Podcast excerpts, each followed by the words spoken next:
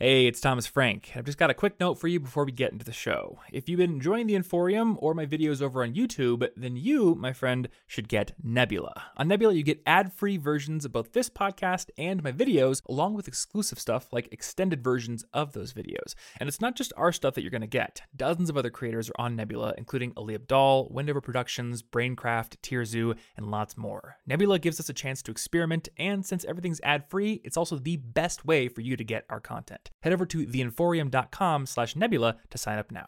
Hey, what is going on, guys? So, today I am bringing you yet another article from the College Info Geek blog. Now, this article is called Achievement Addiction How to Separate Yourself from Your Accomplishments. It was written by my good friend Ransom Patterson, who you can follow over on Twitter at Ransom Patterson, and is narrated by yours truly. If narration just isn't your thing and you actually want to read this article, or you just want to check it out after listening to the narration, and I definitely recommend checking out some of the links in the article, which have some external resources that you can benefit from, then you can find it over at College collegeinfogeek.com slash achievement dash addiction. So let's get into it.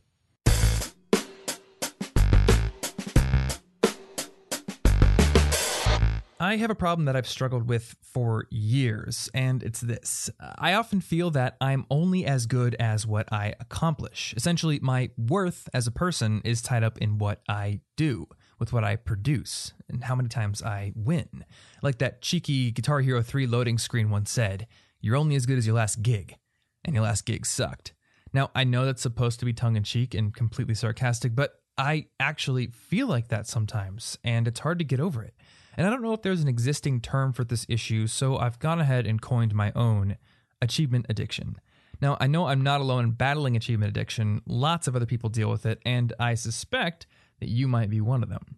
Now, there's nothing inherently wrong with being motivated and driven. It's completely okay to want to do lots of awesome things. Normally, it's actually an advantage. However, this ambition becomes a problem when we can't separate ourselves from what we do. When we tie up our personal worth with our external accomplishments, we're always going to end up dissatisfied. So, in today's article, I'm going to explore the root of this problem as well as what we can do to break free of it.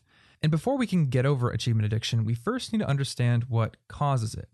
Now, the specific causes depend on the person, but I've identified a few that I think apply to most people, including number one, school with grades and tests and prizes, all the assessments that go on in school. Number two, the visible accomplishment culture of the internet. And number three, using the wrong metrics to evaluate success. Now, how much each area contributes to the problem varies from person to person, but I suspect that all of them play a part in each of our lives. And in my own life, I've definitely observed all three factors at work. So let's address each in turn, beginning with school. Achievement addiction begins in childhood. From the first year of school, we encounter a focus on achievement, on the production of results. School is essentially a culture of assessment. Now, in theory, this is a positive. Children, in particular, need specific, pressing motivation, as they're unlikely to have their own intrinsic motivation at first. Consequently, most schools place a lot of emphasis on grades, on numerical rankings of children by intellectual ability.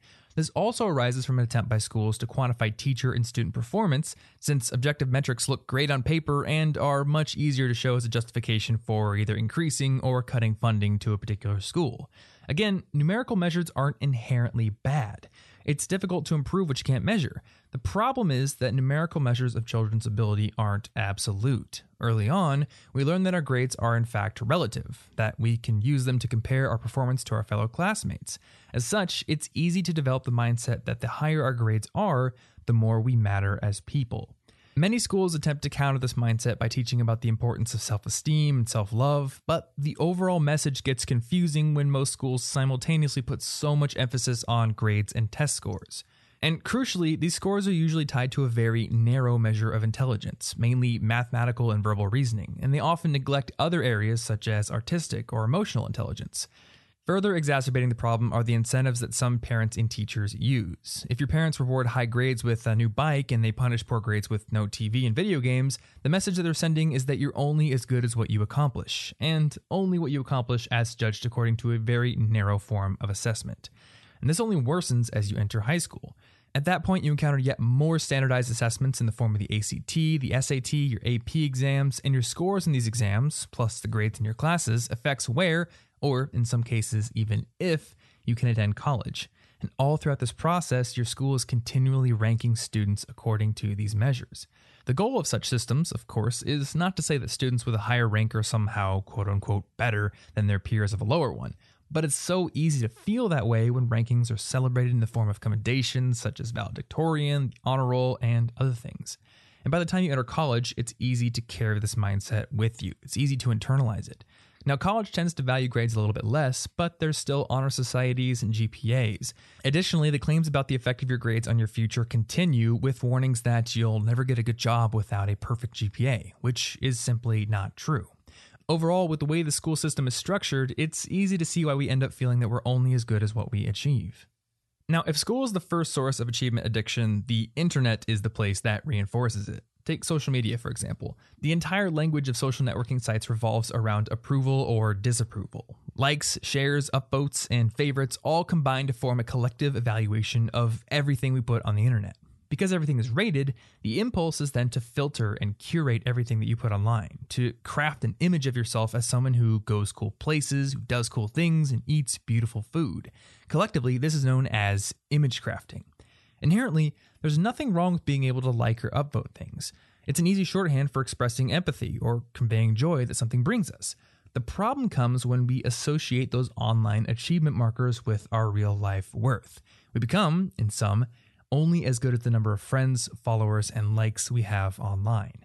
And if you're creating things and putting them on the internet, it can be even worse. Instead of evaluating your writing or your artwork, songs, and videos by the amount of effort you put into them and your own artistic taste, you can easily fall into the trap of judging it only by its online approval and reach. Worse still, you fixate on the one trolling commenter who has nothing nice to say and you ignore the dozens of positive comments. You gloss over the 1,000 likes and you fixate on that one pesky dislike. The internet provides a powerful, addictive feedback loop of novelty and approval. At no other time in history could you see, in real time no less, the approval and disapproval of hundreds of thousands of strangers. And we weren't built to handle this, yet we can't look away.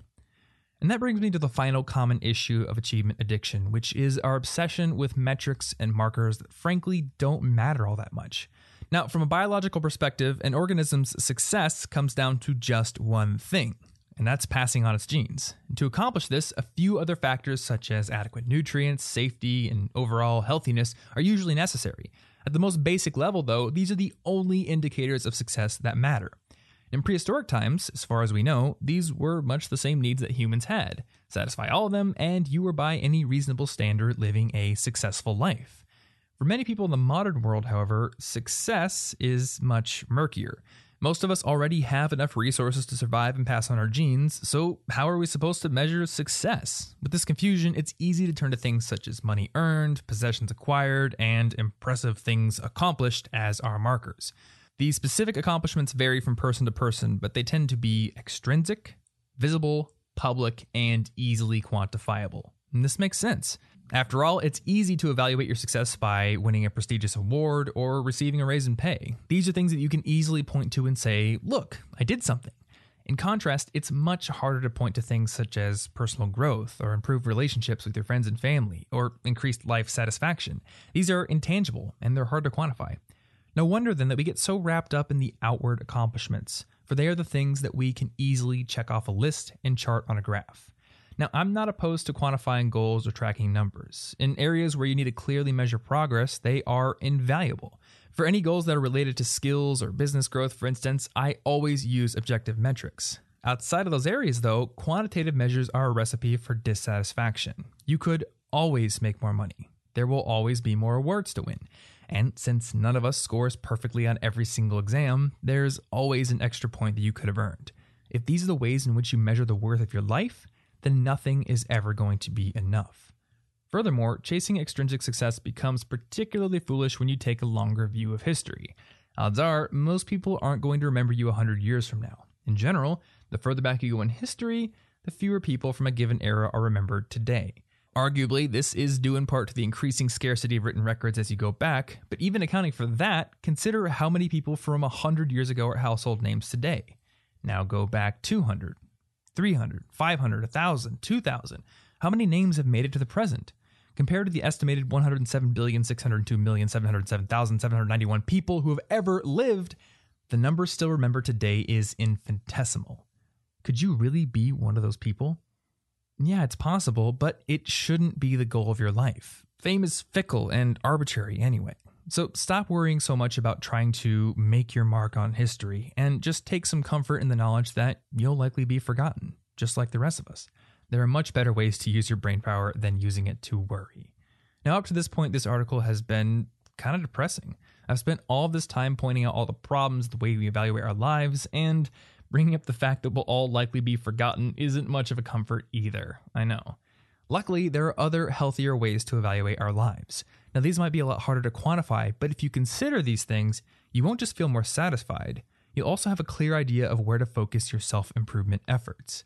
So, here are a few ways to evaluate your life. Number one, gauge how happy you are. Now, happiness is notoriously difficult to quantify, though some researchers are definitely giving it the old college try. So, to make things easier in the meantime, I prefer not to ask how happy am I, but rather, how unhappy am I?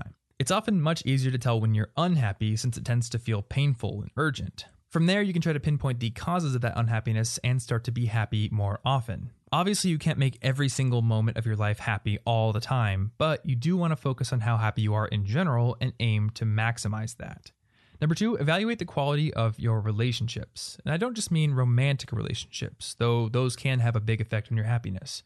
I also mean the relationships with your family and your friends, your classmates, and even your coworkers. Humans truly are social creatures, and a surefire way to be happier and incidentally healthier is to build meaningful, positive relationships with other people.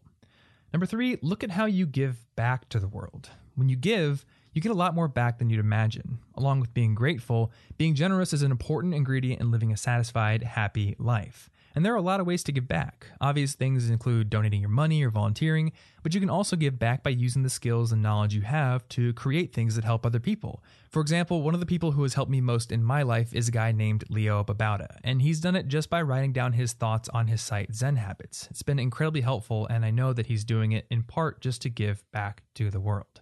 And number four, notice how often you have moments of wonder. This is a concept borrowed from Tim Urban of Wait But Why, who calls these whoa moments. And a whoa moment is one of those times where you pause to realize just how amazing it is to be alive at all, to marvel at what a privilege it is. Whoa moments help you to maintain a sense of wonder, which is essential to keeping life from becoming dull or monotonous. And side note here, despite many practice takes, I am not able to say whoa as well as Keanu Reeves can, but thank you for putting up with my attempts. Now, to make it easier to notice these aspects of your life, I recommend trying out something like meditation or some similar mindfulness practice. Doing something like this helps you to get out of autopilot, and it helps you evaluate how you feel about your life from moment to moment. Now, to wrap up this narration, I want to make sure that I'm not giving you the wrong impression here. I'm definitely not saying you shouldn't be ambitious or driven. Seriously, go build a space elevator, become the first underwater knife thrower, or just go ace all your classes. I really don't want to discourage you from doing any of those things.